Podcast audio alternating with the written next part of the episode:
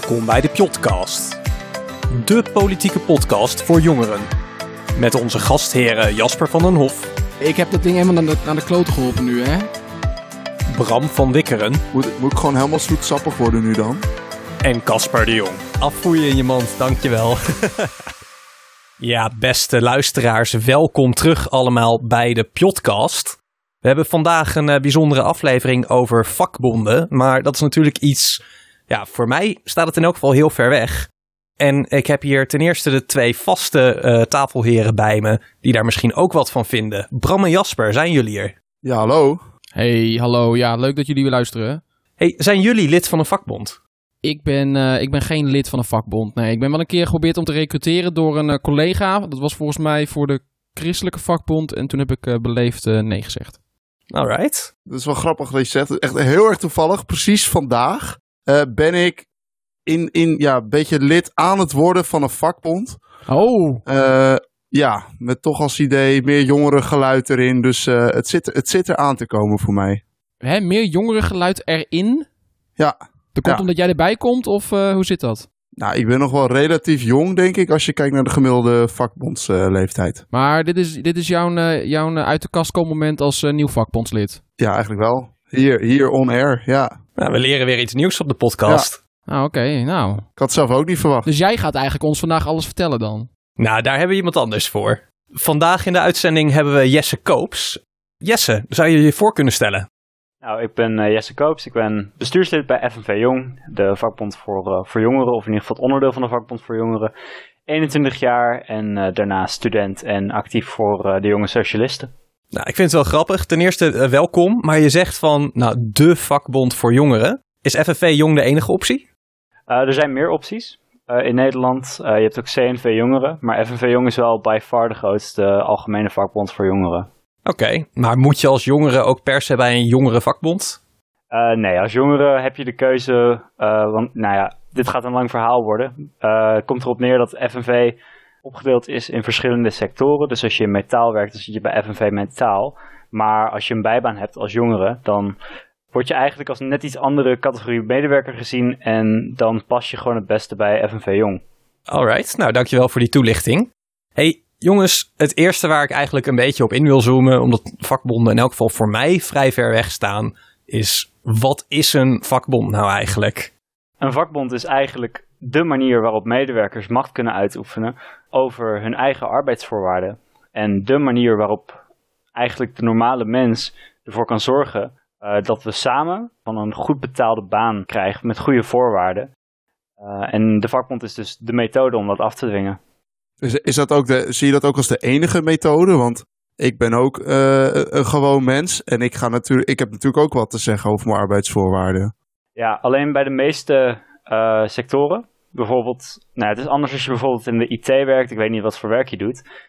Bij de IT bijvoorbeeld heb je heel erg veel dat je eh, relatief veel macht hebt als medewerker. Omdat een vrij zeldzame maat, ehm, vaardigheid is om goed te kunnen programmeren of iets dergelijks. Nou, dat is vrij schaars. Ja, Ja, dat is vrij schaars. Dan heb je dus een beetje macht. Maar als je een productiemedewerker bent, dan heb je die macht niet. Dan, als je dan zegt, ik wil een loonsverhoging, dan word je weggestuurd. Want ja, iedereen zou het kunnen. Nou, dat is een beetje kort door de bocht, maar meer mensen zouden het kunnen. Ja, voor jou honderd anderen, dus dan eh, heb je niks te willen. Ja, daar komt het eigenlijk wel op neer. Oké. En daarom eh, zeg je dus, oké, maar dan gaan we hier met 100 mensen staan. Want dan kun je dat niet zeggen als, eh, als werkgever. Het mag ook niet in Nederland. ik val zelf ook onder een CAO. Maar heb je nog steeds da daarbinnen wel ruimte om ook zelf er iets van te vinden, toch? Over het algemeen. Dus van, nou, ik moet op zo'n schaal of eh, ik vind dat ik dat waard ben. Een beetje, een beetje op die manier. Ja, dat is ook zeker zo. Ik bedoel, ik ga werken in het onderwijs. En zeker als, eh, als leraar natuurkunde zou je dan eh, kunnen onderhandelen om alvast in een hogere schaal of in een hogere treden te stappen.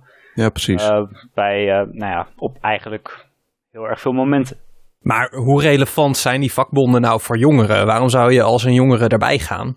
Het is denk ik vooral eh, een kwestie werk je of ga je werken. Eh, dan profiteer je er gewoon van als heel erg veel mensen lid zijn van de vakbond, inclusief jezelf. Eh, omdat je dan uiteindelijk alleen maar meer gaat verdienen. Oké.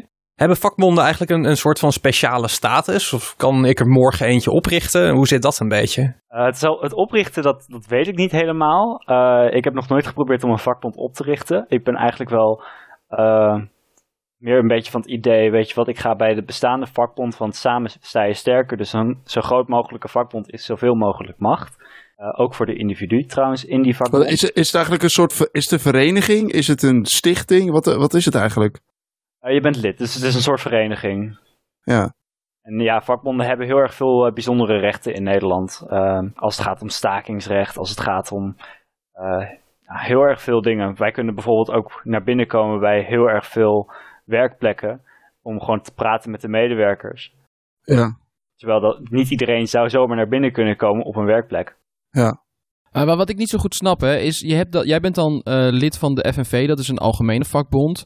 Maar ja, je bent, jij wordt blijkbaar dus leraar natuurkunde. Waarom ben je dan niet actief voor een, een, een bond voor eh, docenten of zo? Je hebt nu ook die, die nieuwe vakbond, geloof ik. Waarom ben je daar dan niet bij betrokken geraakt?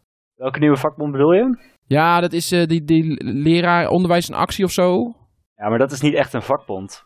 Maar waarom ben je niet, waarom ben je niet actief bij, bij een onderwijsvakbond? Ja, binnen uh, de aangesloten bonden van de FNV heb je ook de Algemene Onderwijsbond. Mhm. En als ik op een gegeven moment ga werken in het onderwijs, dan ga ik ook uh, mezelf laten overschrijven naar de Algemene Onderwijsbond. Uh, maar ik werk nog niet in het onderwijs, dus ik zit nu nog gewoon bij de Algemene Bond. En dan moet ik er wel even bij zeggen dat PO en WO en actie meer een beetje actiegroepen zijn dan een vakbond. Om een functionele vakbond te hebben moet je ook een hele grote achterliggende structuur hebben. Bijvoorbeeld een stakingskas. Ik bedoel, je kunt geen staking volhouden zonder een stakingskas, want anders dan kunnen je leden gewoon niet eten. Dat, dat soort dingen zijn heel erg Oh. belangrijk voor een sterke vakbond. Ja, ik dacht al van, want ik dacht van een actiegroep en een vakbond, dat is toch bijna hetzelfde. Maar daar zit dus wel verschil in. Ja, en uiteindelijk moet je ook een CAO kunnen onderhandelen. Daar heb je gewoon goede onderhandelaars voor nodig. En dat zijn best wel uh, lastige vaardigheden. En die moet je toch binnen in huis hebben. En daar heb je medewerkers voor nodig. Maar hoe bepaalt die vakbond nou eigenlijk hè, waar ze hun tijd en energie in steken? Want je zei net van nou, zo'n groot mogelijke vakbond staat zo sterk mogelijk. Maar dan worden natuurlijk de belangen binnen de vakbond ook steeds diffuser, steeds verschillender. Ja, en daarvoor hebben we, want we zijn natuurlijk een vereniging, dus je bent enigszins democratisch. En daarvoor hebben we het ledenparlement intern. Uh, en ieder lid wordt daarin vertegenwoordigd, eigenlijk een beetje net zoals in de Tweede Kamer, alleen dan binnen de FNV. En je zegt ieder lid wordt vertegenwoordigd. Nou, ik ben nog geen lid van een vakbond. En straks dan val ik weer onder een nieuwe CAO bij mijn werk. Hoe, hoe zit dat dan met het vertegenwoordigen van alle medewerkers in Nederland? Want we hebben natuurlijk volgens mij uh, 1 miljoen of zo in Nederland. We hebben nog vakbondsleden. Uh, hoe zit het dan met de vertegenwoordiging van de rest? Um, nou ja, het is sowieso iets meer dan een miljoen. Want het is al meer dan een miljoen bij FNV zelf. En dan heb je nog de andere vakbonden. Oké, okay, ja. Um, en nou ja, het is natuurlijk lastig uh, als niet iedereen lid is van een vakbond. Maar alsnog uh, heb je een bepaalde massa als een vakbond. Uh, daarmee kun je alsnog heel erg veel afdwingen. Bijvoorbeeld, nou ja, je zegt het zelf, 1 miljoen leden van de FNV.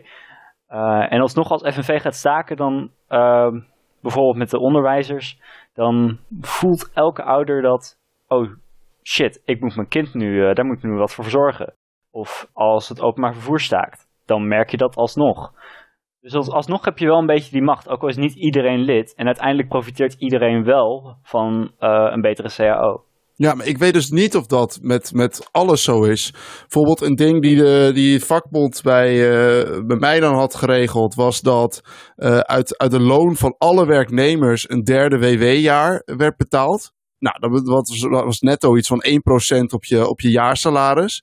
En degenen die daarvan profiteren zijn juist echt de doelgroep van de vakbond. De, de oudere medewerkers die sneller aan het derde WW-jaar komen. En dat is echt typisch zo'n zo'n ding waarbij dan eigenlijk, ja, als je kijkt naar welk belang dient het, dan is het echt het belang van de leden van de vakbond. Maar om nou, om nou te kunnen zeggen van nou, dient dat nou het belang van alle medewerkers van, van een organisatie waar zo'n CAO over gaat, dat valt dan misschien een beetje tegen. Dus ik, ik vraag me soms een beetje af of vakbonden wel sterk genoeg zijn in echt die evenwichtige vertegenwoordiging. Of dat ze ook, ook een vakbond met deelbelangen bezig Wat is. een lang verhaal, Bram. Ik ben helemaal de draad kwijt. Nou, is, is een vakbond niet, bezig, niet te veel bezig met de deelbelangen van, uh, van de leden in plaats van de belangen van alle medewerkers? Ja, het is natuurlijk wel wie betaalt, bepaalt. En op dit moment zijn wij, de leden, wij bepalen wat er gebeurt. Uh, ik weet niet hoe het zit in jouw situatie. Vaak is het wel het collectief belang. Het zou kunnen dat het in jouw situatie iets anders was. Ik weet het niet. Moet het niet het collectief belang zijn? Ja, uiteindelijk is een vakbond een onafhankelijke organisatie en uh, zullen de leden mogen bepalen wat er gebeurt. Dus als de leden dan bepalen ah, dat iets gebeurt, dan gebeurt dat ook. Nou, eigenlijk het belang om uh, lid te worden van uh, een, een, vakbond is dat je dan ook mee kan bepalen over de onderhandelingen. Want ik had nou het idee dat als je gewoon denkt van nou ik ben, uh, ik zit in een CEO, er wordt er wel een CEO voor mij onderhandeld door een of andere vakbond. Ik ben er zelf geen lid van, maar ja alles mooi en prachtig. Dan hoef ik er geen lid van te worden, betaal ik ook geen lidmaatschapsgeld. Maar ik krijg wel de, de, de bonussen zeg maar van de CEO. Uh, nee, natuurlijk is het ook zo gemiddeld, hoe, hoe, meer mensen lid zijn van de vakbond, hoe beter die CAO gaat worden. Dus netto maak je waarschijnlijk nog winst ook. maar, ik weet dat dus allemaal niet of dat zo is. Om meer, meer mensen lid van de vakbond. Misschien heb je dan meer uh, uh, werknemers die hun belang kunnen vertegenwoordigen. Maar wat, wat altijd zo paradoxaal is, is als jij gaat zeggen, nou we gaan staken, we gaan de lonen gaan we omhoog krijgen. De, degene die daar de dupe van zijn, zijn de mensen die geen baan hebben. Want die komen moeilijker aan een baan, want ze worden duurder. Ja, of de mensen die naar hun werk moeten met het OV dat dan plat ligt. Bijvoorbeeld. Dus het, het, is altijd zomaar twee kanten. En ik denk als je heel erg zoekt op, op één doel, bijvoorbeeld de AOW-leeftijd moet vertraagd omhoog, of de lonen moeten nu met 5% stijgen, dat je ook andere mensen die geen lid zijn van een vakbond, waarvan alles voor bepaald wordt, ook in de vingers snijdt. Oh, jij, jij bedoelt dat, dat het belang van de ene groep, dat benadeelt de andere groep, dat bedoel je? Ja, ja. Ah, en helemaal als Jesse zegt wie, wie betaalt, bepaalt, dan, dan kan het wel zo zijn. Ja, nou, het komt er natuurlijk uiteindelijk op neer dat het als uh, een CAO goed onderhandeld wordt en hoe hoger de organisatie gaat in een bepaalde sector, hoe beter zo'n CAO zal zijn. Voorbeeld, CAO van uh, eh, FNV Metaal is echt ongelooflijk uh, goed voor vergelijking met andere sectoren, omdat echt een heel significant deel van de metaalsector is lid van de vakbond. En uiteindelijk profiteert iedereen van de hogere lonen die daarbij horen. Ik bedoel, uiteindelijk moet het werk toch gebeuren. Uh, dus ik, ik, vraag me af in hoeverre dat uh, banen kost. En is het erg als het banen kost die, waar mensen niet mee rond kunnen komen? Is dat per se erg? Nou, hebben we die echt in Nederland? Banen waarmee iemand echt niet rond kan komen? Over het algemeen hebben we gewoon een goed minimumloon. Ja, volgens, volgens mij in de tuinsector en zo. Uh, van die mensen die dan uit uh, Oost-Europa moeten komen om dat te doen. Ja, niemand dat anders wil doen eh, of te weinig betaalt. Als ja, er is een reden is... dat we als FNV net zijn begonnen met een campagne om het minimumloon te verhogen. Uh, met ongeveer 40%, omdat we hebben geconstateerd dat het vaak gewoon niet genoeg is. Stel je hebt kinderen, je bent alleenstaand, je hebt een baan op minimumloon dan kun je niet fatsoenlijk rondkomen. Ik bedoel, ik zit niet in een situatie, ik kan er niet zoveel over oordelen, maar ik merk gewoon dat het een probleem is. En daarom willen wij het uh, minimumloon naar 14 euro per uur uh, verhogen. Oké. Ik denk dat we hier straks nog even op terug gaan komen. Een van de andere punten die je namelijk noemde was van, nou ja, goh, de leden die er zijn, die bepalen wat er gebeurt. Maar ik heb heel erg het idee van, nou, op dit moment is dat ledenbestand wat grijs, wat ja, vertegenwoordigt gewoon totaal niet wat ik wil. En dan kan ik wel lid worden, maar hè, een druppel op de gloeiende plaat. Dus dat maakt het verschil nou niet. En ondertussen betaal ik mee aan hetgene wat haak staat op wat ik zelf wil. Hoe denk jij daarover? Ik denk dat het wel uh, meevalt in hoeverre die belangen haaks op elkaar staan. Uh, dat sowieso. Uh, en nou, ik, ben, ik ben heel erg van aanpakken. Dus als je dat wil aanpakken, doe het dan ook vooral zelf in plaats van zeggen dat alles op de schop moet. Um, maar uiteindelijk, verreweg waar de vakbond het meeste mee bezig is, de CAO-onderhandelingen om het loon te verhogen. Dat is echt de prioriteit de laatste tijd. En ik kan me niet voorstellen dat dat belang haak staat op je eigen belang. Oké. Nou, we hebben nu uh, best wel wat uh, kritiek even jouw kant op gegooid uh, en je een beetje in de verdediging gezet. Laten we heel even de, de tij keren. Wat zijn de dingen die jij het mooiste vindt aan vakbonden en wat die de laatste tijd bereikt hebben? Ja, um, een paar jaar geleden uh, hebben wij de Young United campagne opgestart als FNV. Uh, eh, en ik weet niet uh, of jullie dat een beetje hebben meegekregen, want dat krijg je toch wat makkelijker mee in, vanuit een bepaalde hoek. En dat nou, is misschien onze luisteraars ook niet, dus leg het vooral gewoon uit. Ja, uh, nou, dat was een uh, campagne, 2014, 2015, om het minimum jeugdloon uh, af te schaffen. En qua afschaffen bedoelen we dus dat uh, mensen van 18 jaar en ouder gewoon een volwassen loon krijgen, omdat ze ook uiteindelijk gewoon volwassen werk verrichten. En dat is wel iets, dat, dat is ook gelukt. Daar zijn, die wordt nu langzamerhand uitgefaseerd. en dat zijn gewoon hele mooie dingen die we als vakbond weten te bereiken, wat ook gewoon jongeren raakt. En afgelopen jaar hebben we uh, ook dat soort uh, initiatieven genomen om medewerkers bij bijvoorbeeld een Jumbo en Lemmer helpen aan een hoger loon, wat ze anders misschien niet zouden krijgen. En dat, is, dat zijn echt typische vakbondsdingen waar je toch wel trots op kunt zijn als vakbondslid. Hmm. Alright, dankjewel. Cool. Bram, jij zei eerder al van uh, je was aangesproken om vakbondlid te worden en je staat een beetje op de drempel. Ja. Wat doen de dingen die je tot nu toe gehoord hebt een beetje met jou? Nou, ik, ik, ik vind zo, ja, wat ik mooi zou vinden, en dat, dat is wat, wat ik soms een beetje lastig vind aan vakbonden, is dat je geen evenwichtige vertegenwoordiging hebt. En helemaal omdat Jesse aangeeft dat je straks, uh, ja, degene die betalen, dus degene die, die de moeite nemen lid te worden en daarvoor te betalen zelfs, die uh, hebben invloed op iets wat veel meer mensen aangaat. Dat is een beetje het systeem. Het is zeg maar een beetje als dat je voor de Tweede Kamer zou zeggen: ja, een deel mag niet stemmen en, de, en een deel mag wel stemmen. En degene die wel mogen stemmen, die kiezen mensen die al iets bepalen voor iedereen. En, daar en daar heb ik best wel moeite mee. Ja, je koopt je stemrecht, zeg maar. Ja, daar, daar heb ik best wel moeite mee. En dus de reden dat we nu met een groep jongeren ook vanuit onze organisatie uh, lid worden, is om uh, een meer evenwichtig geluid in de vakbond te kunnen krijgen. We weten dat de komende tijd vakbonden uh, relevant blijven. En in de nabije toekomst verwachten we dat ook dat dat het zal zijn. Laten we er dan voor zorgen dat we een belang van ons allemaal dienen. Dus jong, oud, lang werkzaam, kort werkzaam, hoogopgeleid, laagopgeleid. Laten we een goede mengvorm vinden. Uh, want die zie ik op dit moment niet bij vakbonden. En ga je daar dan als jongen of jongere in om dat beleid zeg maar gelijk te trekken? Of puur dat jongerenbelang uh, niet onder te laten sneeuwen? Nee, ik denk dat je allebei doet. Ik denk dat als je een, jongerenbelang nu laat, een jongere stem laat horen in vakbonden, dat daar dingen opkomen die, ja, die, die heel erg uh, nuttig zijn. Een, een, voorbeeld is bijvoorbeeld wat in de CO is gekomen, is uh, de, de behoefte aan een sabbatical. We hebben steeds meer werkdruk onder jongeren, prestatiedruk. je merkte dat, dat, dat we steeds vaker jongeren hadden die uitvielen. Nou, iets waar oudere werknemers totaal geen behoefte aan hadden, maar juist vanuit een jongerenbelang van nou, we willen eigenlijk ook zoiets in onze CAO bouwen. Uh, dat, dat is er dan ingekomen. Dat zijn de mooie voorbeelden van, nou ja, dan denk je aan beide kanten. Want het, is niet, het moet geen oudere bash zijn, maar het mag ook zijn, houden even rekening met elkaar. Ik vind het wel een goede, Bram, want uh, dat is ook een beetje wat ze aan het doen zijn met die pensioenen. He, dat je daar zegt van de jongeren die moeten ook meer uh, te zeggen krijgen over pensioen. Want het is voor hen ook het belangrijkste. En het moet niet alleen maar bepaald worden door mensen die bijna aan hun pensioen zitten. Ja, en dan krijg precies. je ook meer dat, dat jongerenperspectief erin. Hè? Dat jij zegt van nou die sabbatical. Ik denk dat er ook heel veel jongeren zijn die op een bepaalde manier kijken naar wij willen het pensioen zo en zo georganiseerd hebben. Uh, ja. In die zin belangrijk dat, dat mensen er ook over na gaan denken.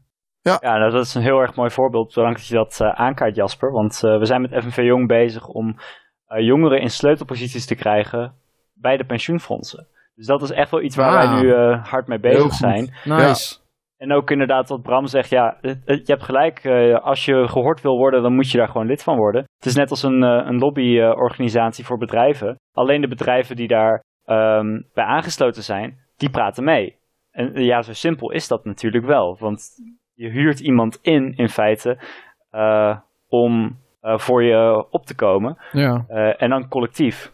En, en wat vind je dan van die uh, bedrijven waar het is gebeurd? Volgens mij Jumbo.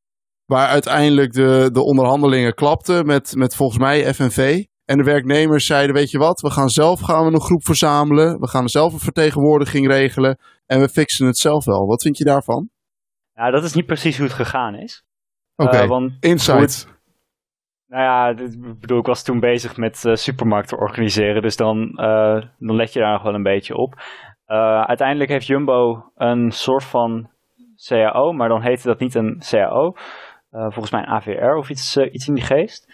hebben ze afgesloten met hun ondernemingsraad. En dat is niet per se handig of überhaupt de bedoeling, want zo'n ondernemingsraad is natuurlijk niet onafhankelijk. En zo'n vakbondsbestuurder die kan gewoon Waarom niet? Waarom keihard met de ondernemingsraad niet onafhankelijk?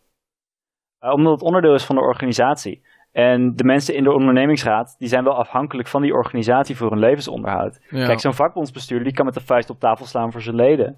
En uh, die hoeft niet te vrezen voor zijn baan. Ja, die heeft meer afstand. Precies, ja. Die wordt niet betaald door het bedrijf. De ondernemingsraad wel. Ik ben nog wel benieuwd, Jesse, naar wat jij dan vindt. Want je zegt net, het is eigenlijk een vakbond een beetje een lobbyorganisatie voor uh, werknemers. Maar hoe verschilt het dan van een politieke partij? Want je hebt ook een achterban, je hebt ook leden. Je, je probeert ook wat in de melk te brokkelen in politieke zin. Hoe, hoe is het dan het verschil? Uh, een verschil is dat de vakbond veel directer is. Uh, een vakbond die uh, gaat direct opstaan voor medewerkers. Vaak ver, vervaagt die lijn een beetje bij de iets linksere partijen. Waar bijvoorbeeld uh, de SP, een, uh, een goede vriendin van mij en medebestuurslid bij FNV Jong, is fractiemedewerker bij de SP in Rotterdam. En die komt ook direct op voor mensen. Maar vaak is een politieke partij meer via parlementswegen, via hmm. de gemeenteraad, via de provincie. Uh, en niet per se directe actie. En de vakbond is wel echt directe actie. Wij hebben ook de SER waar we samenwerken met, uh, waar, waar, we onderhandelen met. Sorry, de SER, kun je die even benoemen voluit? Uh, ja, de Sociaal-Economische Raad. En dat is een soort van overleg waar we met werkgeversorganisaties ook zitten. Maar dat is niet waar we het grootste deel van ons, van ons werk hebben. Ons, het grootste deel van ons werk is op de werkvloer. medewerkers organiseren om op te komen collectief voor, voor, ons, voor al ons belang.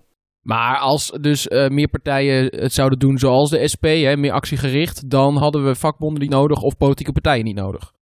Nou, dat is wel heel makkelijk nou gezegd natuurlijk. Nee, dat is toch, Kijk, dat is toch wat ik hoor. Er is, er is natuurlijk wel een heel groot verschil. Want de politieke partijen die zijn natuurlijk ook veel bezig met, zeg maar, wat is het raamwerk aan wetten en voorwaarden wat we opstellen waarbinnen mensen uh, hun baan en uh, andere oh. dingen kunnen vinden. Oh, Terwijl ja. die vakbonden proberen binnen dat raamwerk wat door de politiek neergezet is, iets zo goed mogelijks voor hun achterban en de werknemers uit elkaar te krijgen ben ik niet helemaal met je eens, Casper. Want heel erg veel vakbonden die uh, oefenen ook druk uit op de, werk, eh, op de wetgevers van uh, wij willen dat deze wetten veranderen. In andere landen zie je ook vaak dat hun versie van de Partij van de Arbeid eigenlijk hetzelfde is als de vakbond. Bijvoorbeeld in Engeland heb je Labour. en bij Labour, die, die, hun achterban is eigenlijk lokale vakbonden in verschillende delen van van het Verenigd Koninkrijk. En in Zweden is het hetzelfde. Ah, de politieke partij en de vakbond zijn heel erg aan elkaar verbonden. Maar eigenlijk in Nederland is dat toch ook al heel erg sterk verbonden? Nou, vooral onofficieel. Vroeger was het wel uh, erg sterk verbonden. Nu is dat echt wel wat minder. Maar het blijft toch zo dat dan de vakbond vooral aan het lobbyen is bij de politiek om bepaalde dingen voor elkaar te krijgen. En niet zelf degene is die uh, een, een nieuw wetsvoorstel indient. Nou, je wil niet weten hoeveel wetten er komen van lobbygroepen, maar ik weet natuurlijk niet uh, of dat überhaupt gebeurt met de vakbond. Je hoort uh, eigenlijk ook wel vaak dat vakbonden, die zitten dan, als, uh, als het gaat om de, de, verband met politiek, wordt heel vaak met de PvdA, de SP, ook wel een beetje met GroenLinks wordt, wordt gelegd. Ik vraag me eigenlijk wel af, hè, want de Tweede Kamer is dan echt een mooie afspiegeling van de samenleving. Heb jij, heb jij het idee, Jesse, dat, dat de vakbonden ook een goede afspiegeling zijn van de Nederlandse beroepsbevolking? Um, nou ja, ik denk dat, uh, dat dat de laatste tijd wel iets meer aan het uh, trekken is richting de mensen die al iets langer aan het werk zijn. Omdat het, die werden lid in een tijd dat het heel erg vanzelfsprekend was om lid te worden van een vakbond. Ja. Die cultuur is helaas de laatste tijd een beetje afgenomen. Maar ik denk dat dat uh, uiteindelijk zichzelf corrigeert. Want uiteindelijk wil iedereen een goed betaalde baan hebben. Ja, hoe corrigeert zich dat dan? Nou, dat, dat kan op heel veel verschillende manieren gebeuren. Uh, het kan op een hele pijnlijke manier voor, uh, voor de beroepsbevolking gebeuren. Het kan ook op een uh, iets makkelijkere manier gaan. Ik, ik weet niet precies hoe het gaat gebeuren, maar ik weet haast wel zeker dat de beroepsbevolking zich in de toekomst weer in sterkere graad gaat organiseren. Hoe dan ook. Maar pijnlijk is dan als je denkt van oké, we hebben straks geen CAO meer en alles valt door de mand en iedereen moet weer zijn eigen boeltje onderhandelen met een werkgever. Dan voelen mensen weer de druk om zich te organiseren. Laten we hopen dat dat niet gebeurt. Maar dat is wel een manier waarop dat zou kunnen gebeuren. Ja, precies. Maar zou er toch ook andere vormen denkbaar zijn? Dat werkgevers juist meer verantwoordelijkheid nemen in het kader van goed werkgeverschap. Daar zie je denk ik ook al steeds meer voorbeelden van. Dat je minder een vakbond nodig hebt om voor een werknemer om aan rechten te komen. En dat kun je natuurlijk ook inkaderen in wetten. Net wat je, wat je noemt, hè, waar je mee bezig bent. Het verhogen van het minimumloon. Andere sociale rechten. Daar zou je ook aan kunnen denken. Ja, dat eerste, dat, uh, ik denk dat dat juist aan het afnemen is, het uh, verantwoordelijk ondernemerschap. Uh, je ziet namelijk veel meer multinationals. En die multinationals hebben gewoon aandeelhouders. En daar moeten ze gewoon winst aan uitkeren. En dan is het gewoon niet winstgevend om je werknemers gewoon goed te betalen. en steeds meer mensen werken voor multinationals, direct dan wel indirect. en je tweede punt, ehm, wil je even herinneren wat het tweede punt was? Ik ben het zelf ook helemaal kwijt. Jongens, jongens, jongens, wat is er nou? Ongelooflijk. Dan heb ik wel een mooi zijspoor. Ehm, in Amerika was echt vier, vijf jaar geleden een grote ophef omdat interne documenten en presentaties van Walmart op straat gekomen waren. Namelijk hoe zij omgaan met uh, het opzetten van vakbonden door hun medewerkers. Er is uh, het rapport, de, of nou, rapport, de handleiding voor managers Anti-Union Man uitgelekt. En twee PowerPoints die uh, ja, een soort van handvaten gaven. Zij hebben wat dan heet de open door policy. Zodat elke medewerker op elk moment bij een manager naar binnen kan lopen om hun uh, behoeften of zorgen te bespreken. Nou, en daarmee is natuurlijk de drempel zo laag volgens die documenten dat een vakbond helemaal niet meer nodig is. Dat staat alleen maar in de weg. Ja. Vakbonden kosten iedereen geld en tijd. Dus dat is mhm. ook in niemands belang. En wat ook wel heel grappig was, is, of tenminste grappig, eigenlijk opmerkelijk en aan de andere kant ook diep triest. Als Walmart bij bepaalde vestigingen merkte dat medewerkers te dicht bij een vakbond kwamen, dan sloten ze gewoon die winkel. Nee. Nou hebben we in Nederland gelukkig wel meer bescherming voor medewerkers. Dit soort tafereelen geloof ik niet dat hier gebeuren. Maar dat is ook maar goed ook. Nou, um, het is niet zo heel extreem als in Amerika vaak voorkomt. En het komt ook niet zo vaak voor. Uh, maar we merken wel, um, je kent wel het bedrijf wat achter Albert Heijn zit. Dat is Ahold, ook een multinational.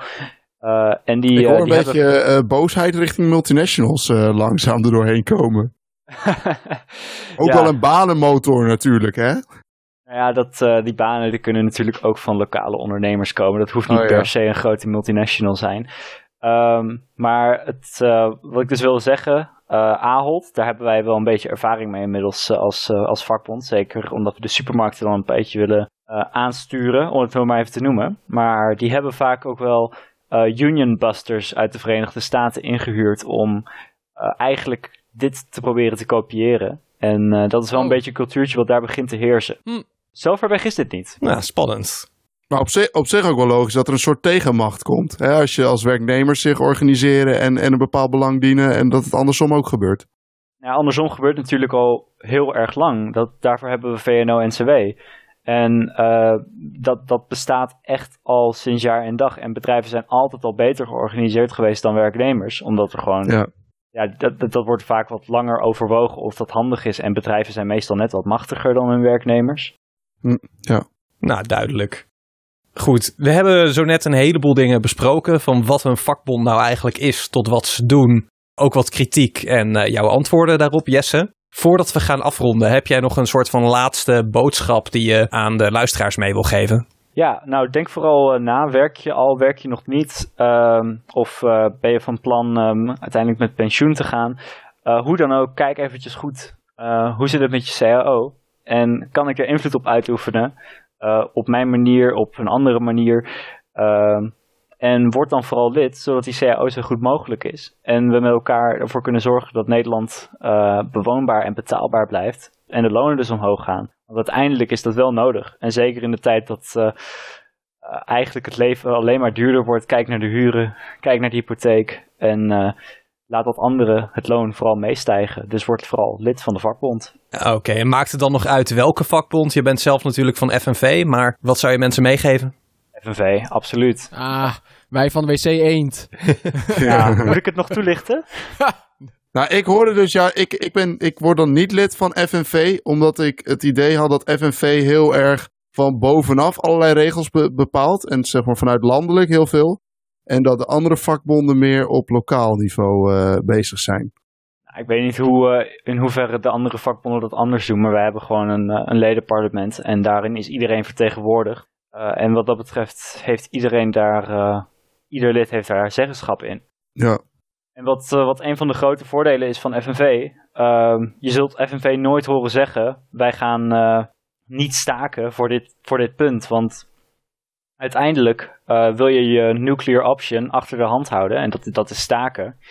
Zodat je in ieder geval dat nog als leverage hebt. Je hoeft het niet eens te gebruiken. Maar als het maar duidelijk is, we hebben dat middel, we kunnen het gebruiken. Uh, dus uh, dan, dan heb je meer kans dat je hogere resultaten boekt. Ga je zelf liever praten of staken?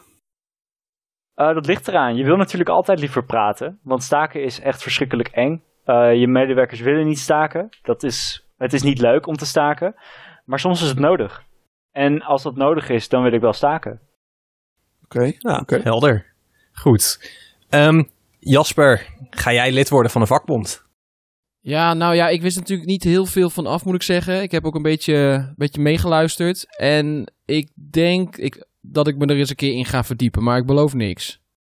Ja, duidelijk. Ik zit op hetzelfde punt. We hebben ook een keertje op een uh, politiek weekend met de JD een bezoek gehad van Reinier Kastelein van Oh de ja. Unie.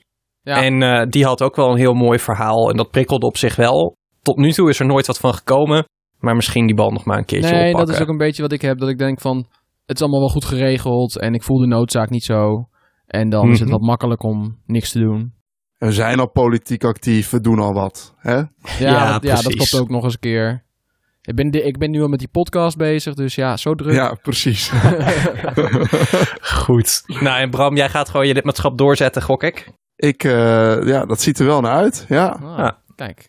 Nou, eh, Jesse, heel erg bedankt voor je tijd en eh, voor je inzicht in dit onderwerp. Ja, graag gedaan. Het was, eh, was fijn om eh, erover te kunnen praten, zeker bij de JD. Want ik weet dat bij de JD het vaak altijd eh, wel een beetje kritisch is op vakbonden. Dus ik eh, ben blij om daar even een Heb je misschien ook wat van gemerkt? ja. Heb ik wel wat En van heel veel gemerkt, succes ja. met, je, met je campagne. Ja, dankjewel. Ja, succes. Wil je nog eh, social media achterlaten? Waar kunnen luisteraars je vinden? Ja, ehm, nou ja, op Instagram ben ik te volgen op uh, jesse-koop-streepje. Als je lid bent van de Jonge Socialisten, ga dan vooral ook een keertje naar jessevoorjes.nl. En die voor is dan een viertje. En kijk eventjes goed, want je kunt, eh, je kunt stemmen op eh, de voorzittersverkiezing binnenkort. En ik ben een van de kandidaten. Verdiep je en eh, doe vooral mee met het stemfeest.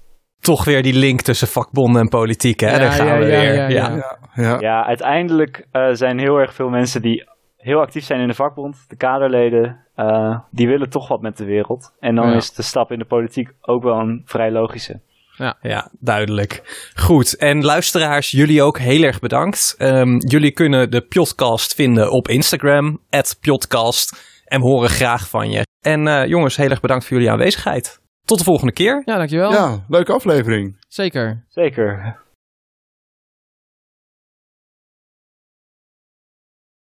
哒哒。